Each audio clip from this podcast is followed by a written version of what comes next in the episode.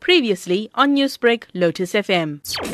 The annual Vodacom Durban July horse race is expected to inject 300 million rand into the KwaZulu-Natal's economy, with more than 40,000 people expected to attend the event. The horse racing event has become extremely popular, attracting horse racing enthusiasts, celebrities, and media from all over the country. KwaZulu-Natal acting spokesperson of the Department of Economic Development, Tourism and Environmental Affairs, Nathi Oliphant, says already many hotels in Durban are fully booked. We are expecting uh, a boost in the local economy of 300 million uh, that will be injected. The MEC for ATM, the MEC Nomusa Dube-Ncube is very, very excited uh, about this. She's already extended a, a warm welcome uh, to all our visitors. Uh, we understand, of course, as we said earlier, that some of them are already in the province and I enjoying the beauty of our province and the warm winter sunshine. Oliphant says this year they will welcome the arrival of the world-renowned Blue Train. What is new that is going to happen? We're expecting what we call the Blue Train. I'm sure your listeners would have heard about it. It's a very exclusive and luxurious train that is world renowned.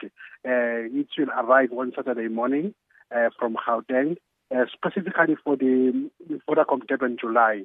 That will be the first time in 72 years that it comes for the Vodacom Durban July. But police have warned those attending the event to enjoy themselves responsibly.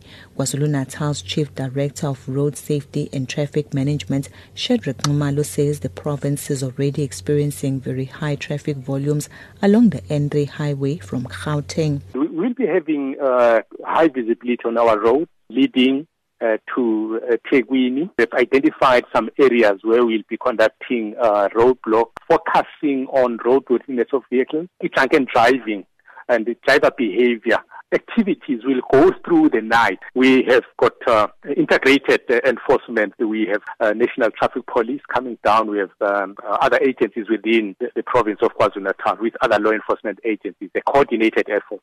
The South African Weather Services says partly cloudy but sunny conditions are expected in Durban over the weekend.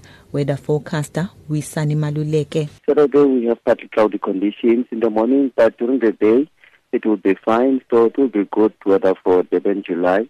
Uh, maximum temperatures uh, for for Saturday we expect 23 degrees, and the minimum to go about uh, between 12 to 14 degrees. The event is also expected to directly employ 450 people with both permanent and temporary jobs generated across various sectors in tourism. Nonjabulo Mntungwa SABC News, Durban. Newsbreak, Lotus FM, powered by SABC News.